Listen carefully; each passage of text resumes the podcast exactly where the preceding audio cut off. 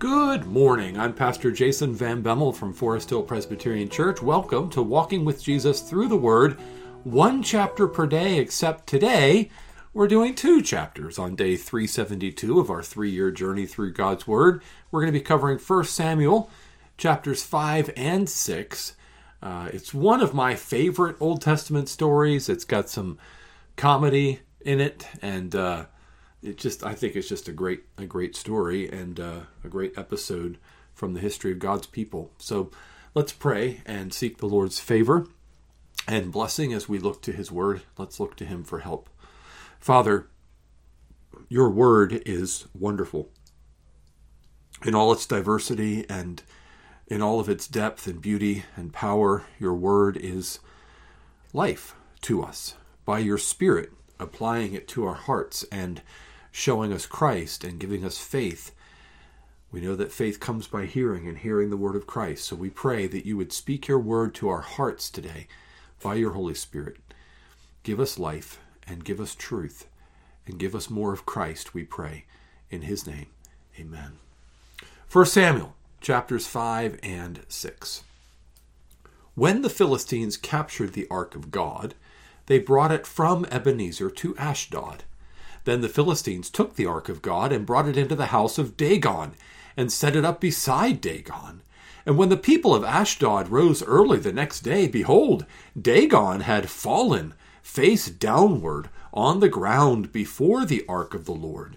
So they took Dagon and put him back in his place. But when they rose early on the next morning, behold, Dagon had fallen downward on the ground before the ark of the Lord, and the head of Dagon and both of his hands were lying cut off on the threshold. Only the trunk of Dagon was left to him. This is why the priests of Dagon and all who enter the house of Dagon do not tread on the threshold of Dagon in Ashdod to this day. The hand of the Lord was heavy against the people of Ashdod, and he terrified and afflicted them with tumors, both Ashdod and its territory. And when the men of Ashdod saw how things were, they said, The ark of the God of Israel may, must not remain with us, for his hand is hard against us and against Dagon our God. So they sent and gathered together all the lords of the Philistines and said, what shall we do with the ark of the God of Israel? They answered, Let the ark of the God of Israel be brought around to Gath. So they brought the ark of the Lord, uh, sorry, the ark of the God of Israel there. But after they had brought it around, the hand of the Lord was against the city, causing a very great panic. And he afflicted the men of the city, both young and old, so that tumors broke out on them. So they sent the ark of God to Ekron. But as soon as the ark of God came to Ekron, the people of Ekron cried out, They have brought around to us the ark of the God of Israel to kill us and our people. They sent therefore and gathered together all the lords of the Philistines and said, Send away the ark of the God of Israel, and let it return to its own place, that it may not kill us and our people. For there was a deathly panic throughout the whole city. The hand of God was very heavy there. The men who did not die were struck with tumors, and the cry of the city went up to heaven. The ark of the Lord was in the country of the Philistines seven months. And the Philistines called for the priests and the diviners and said, What shall we do with the ark of the Lord? Tell us, with what shall we send it to its place? They said, If you send away the ark of the God of Israel, do not send it empty, but by all means return him a guilt offering. Then you will be healed, and it will be known to you why his hand does not turn away from you. And they said, What is the guilt offering that we shall return to him? They answered, Five golden tumors and five golden mice, according to the number of the lords of the Philistines. For the same plague was on all of you and on your lords. So you must make images of your tumors and images of your mice that ravage the land, and give glory to the God of Israel. Perhaps he will lighten his hand from off you and your gods and your land. Why should you harden your hearts as the Egyptians and Pharaoh hardened their hearts? After he had dealt severely with them, they did not send the people away, and they departed. Did they not send the people away and they departed? Now then, take and prepare a new cart and two milk cows on which there has never come a yoke, and yoke the cows to the cart, but take their calves home away from them, and take the ark of the Lord and place it on the cart, and put in a box at its side the figures of gold, which you are returning to him as a guilt offering then send it off and let it go its way and watch. If it goes up on the way to its own land, to Beth Shemesh, then it is he who has done us this great harm. But if not, then we shall know that it was not his hand that struck us, it happened to us by coincidence. The men did so, and took two milk cows, and yoked them to the cart, and shut up their calves at home, and they put the ark of the Lord on the cart, and the box with the golden mice and the images of their tumors. And the cows went straight in the direction of Beth Shemesh along one highway, lowing as they went. They turned neither to the right nor to the left, and the lords of the Philistines went after them as far as the border of Beth Shemesh. Now the people of Beth Shemesh were reaping their wheat harvest in the valley, and when they lifted up their eyes and saw the ark, they rejoiced to see it. The cart came into the field of Joshua of Beth Shemesh and stopped there. A great stone was there, and they split up the wood of the cart and offered the cows as a burnt offering to the Lord. And the Levites took the ark of the Lord and the box that was beside it, in which were the golden figures, and set them upon the great stone. And the men, the men of Beth Shemesh offered burnt offerings and sacrificed sacrifices on that day to the Lord. And when the five lords of the Philistines saw it, they returned that day to Ekron.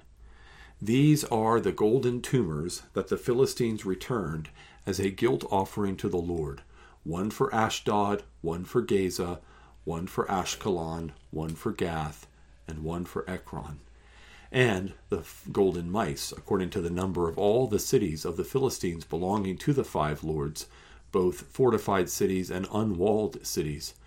The great stone beside which they set down the ark of the Lord is a witness to this day in the field of Joshua of Beth Shemesh. And he struck some of the men of Beth Shemesh because they looked upon the ark of the Lord. He struck seventy men of them and the people mourned because the Lord had struck the people with a great blow. Then the men of Beth Shemesh said, Who is able to stand before the Lord, this holy God? And to whom shall he go up away from us? So they sent messengers to the inhabitants of Kiriath Jearim, saying, The Philistines have returned the ark of the Lord. Come down and take it up to you. Well, that is the story of when the ark of the Lord was captured by the Philistines and then returned. Now, I don't know if you have a similar sense of humor to me, but um, I find the first part of the story in particular to be to be humorous.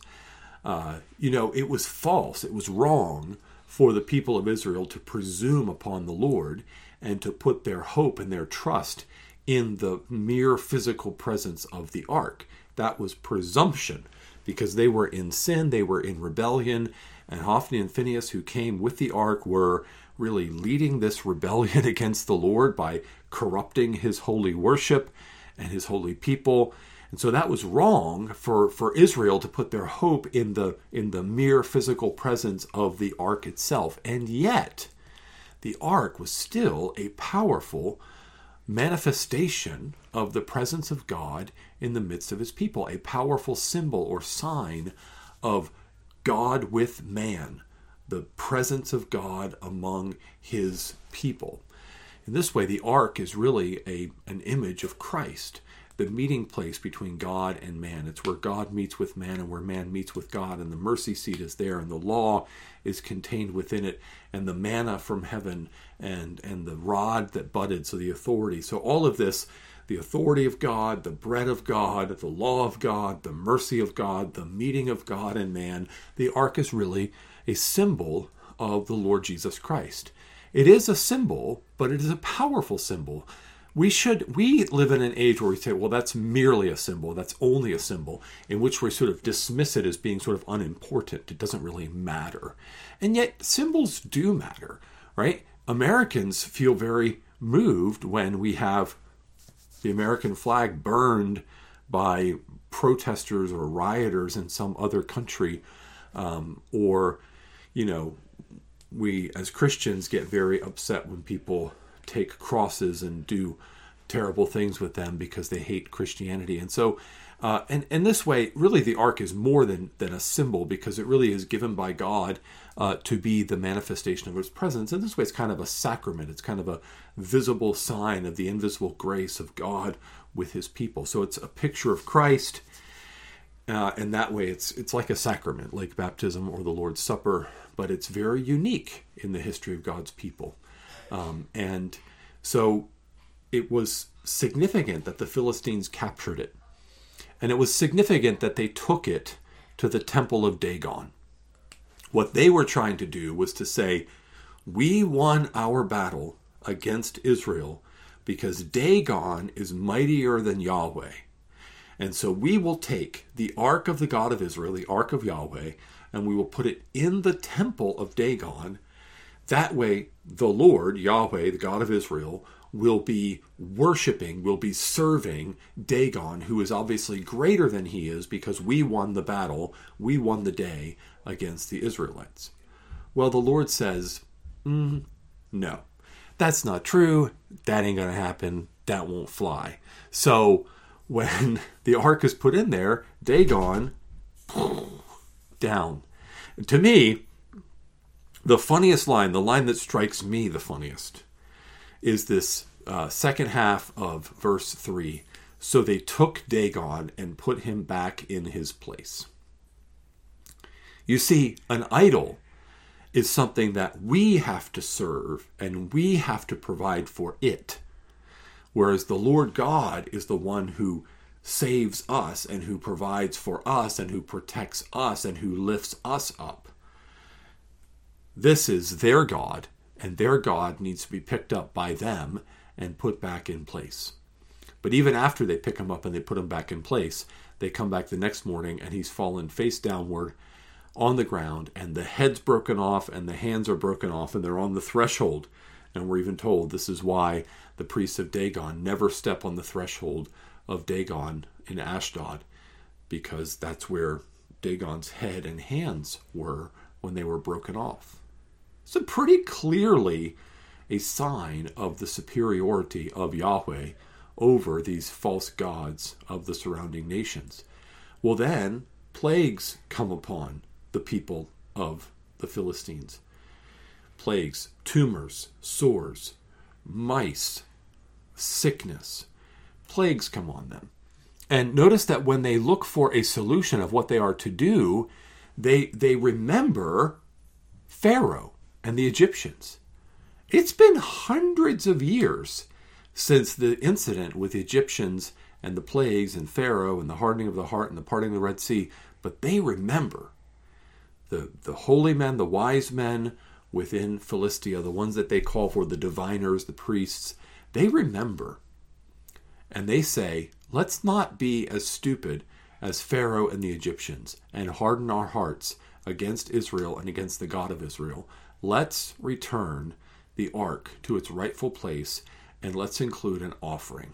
Now, this offering is, of course, not something that God commanded. It's not something according to his word. But of course, the Philistines don't have the word of God.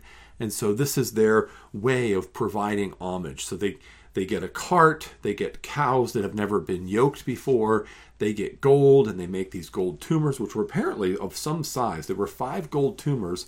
And then later we're told um, there were as many mice, golden mice, maybe about that big, maybe tumors about this big, and mice about that big, as many mice as there were cities of the five Philistine lords. So the tumors, big, they represent the five lords of the Philistines. And then the, the mice represent all of the cities. And they put them on there and they send it off. And there's this test, right? There's this how do we know? Well, we're going to sort of put the cows in that direction. These cows have never been yoked before. They're not used to walking in a straight line under a yoke and carrying a cart. So it's going to have to take really some sort of assistance beyond us that will get them to walk in a straight line and go to where they're supposed to go. And that's exactly what they do. And they take that as a sign from the Lord that it was wrong for them to take the Ark of the Covenant. It does belong among God's people. And so that's what they do. They send the cart. And it's very interesting whose field it comes into. It comes into the field of Joshua of Beth Shemesh. Joshua. That's the name of Jesus. It's the name of the man who led the Israelites into the promised land in the previous book, the book of Joshua, but it's also the same as the name of Jesus. And he is a priest or a Levite of some kind. Um, Beth Shemesh is is a Levitical city. It's one of the Levitical cities mentioned in Joshua 21:16. So Joshua of Beth Shemesh is a Levite, perhaps a priest, um, but at least a part of the tribe of Levi. And so the ark comes to them. Now, what's interesting is God sort of cuts the Philistines some slack for their improper forms of worship because they don't have the word of God and they don't know any better. But here, the ark comes to a Levite city, a Levitical city, and they should have known what to do with the ark. They should have known to insert poles, you know, to put the proper cover on the ark so that it's covered, um, to carry it on the shoulders of Levites to the tabernacle in Shiloh and to put it back where it belongs. They don't do any of that. They set it next to a stone. They offer up the cows as a sacrifice, and they're looking at the ark. They're all like looking at the ark. And so God actually strikes 70 men for this because this is this type, this response, we might think, well, they were doing the right thing according to what they thought. Well, no, if you're God's people and you have God's word and you're the Levites and you're charged with teaching the word of God, you don't worship God according to what you think is right. You worship God according to the word of God. And this was completely inappropriate worship. And they don't even know what to do. They're just struck dumb. They just don't know what to do. And so they say to the inhabitants of Kiriath Jearim, just come and take this ark and take it back with you because we don't know what to do. Um, so it's about 10 miles further up the road toward Jerusalem. It's a strategic location. It's it's it's a uh, the boundaries of Judah, Dan, and Benjamin are all there. It's a very important city, and that's where they end up taking it and keeping it. But really, this whole time we should be thinking this is not what they're supposed to be doing with the ark. Um, and it's going to be a long time before the ark is being treated properly. Uh, and that's coming down the road, and I won't give away too much of that story that's coming. But what do we learn? How can we apply this to ourselves today? Well, we need to remember there is only one true God. Our God, Father, Son, and Holy Spirit, the God of Israel, the God and Father of our Lord Jesus Christ. He is the one true God. All of the gods of the nations are idols. All of the things that the world would call us to put our trust in or our hope in are empties, phantasms, idols, nothings. They are as useless as Dagon. They fall before the Lord. We need to guard our hearts against these kinds of idols, trusting in politics, trusting in earthly power, trusting in money, trusting in status, trusting in the pursuit of pleasure, or the American dream. These are all empty idols. We must seek the Lord and be faithful to the Lord. And then further, we need to make sure that when we worship the Lord, it is in spirit and in truth. It needs to be from the heart, sincere worship to God, and then it needs to be according to His Word. And that is always going to be centered on Jesus Christ who is our Redeemer, who is the fulfillment of what the ark represents. The ark is a picture of Christ, a sacrament for the Old Testament times, uh, sort of a, a, visible sign of an invisible grace. I don't mean it's a sacrament like circumcision or the Passover, but it's it's a manifestation of the presence of God. It's a picture of Christ, which are really what sacraments are pictures and promises of, of Jesus Christ and the benefits of his redemption. And that's what the ark was uh, for, for the people of Israel. And for us, our worship must be from the heart, according to the Word of God, and centered on Christ and regarding Christ as holy in our hearts and in our worship. So that's, I think, what we can draw from this passage for today. Let's pray. Father, thank you for your word. Thank you for the truth of it. Thank you for giving it to us. Thank you for convicting us of our sin, of our need for Christ, of the way we should live through your word. Uh, Father, lead us in obedience, lead us in faith, lead us in faithfulness because of your word and for your glory. We pray this in Jesus' name. Amen. Amen. Well, thanks for joining me for a double chapter treat for Samuel 5 and 6. Tomorrow, Mike will be back with Mark chapter 3. Have a blessed day in the Lord.